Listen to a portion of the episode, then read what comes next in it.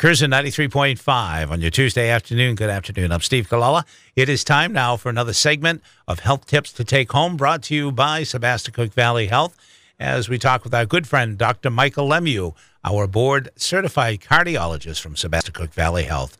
Good afternoon, Dr. Lemieux. How are you today? Doing great. How are you? I'm doing great. Thank you very much, Dr. Lemieux. All right, today we're going to continue uh, our discussion about congestive heart failure and health issues.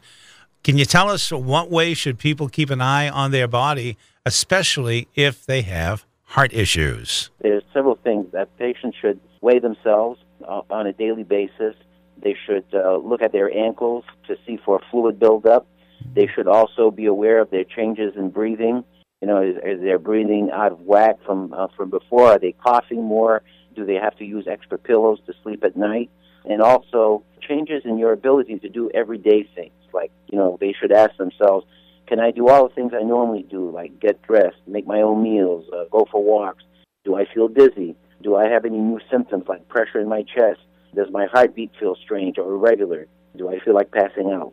All those symptoms should be looked into. All right. So, in what ways can you protect your heart to avoid things like congestive heart failure from happening? Well, obviously, you know, it, again, uh, prevention. Uh, people who take care of themselves, uh, exercise on a regular basis, eat a good diet, don't smoke, keep all those risk factors down. You know, if you're diabetic, make sure that you, know, you control your diabetes. If you've got high blood pressure, make sure that you treat your blood pressure. All those risk factors that we talked about in the past, you know, you need to take care of. And those people who take care of these risk factors are less likely to have this problem. All right. So prevention is the key word here.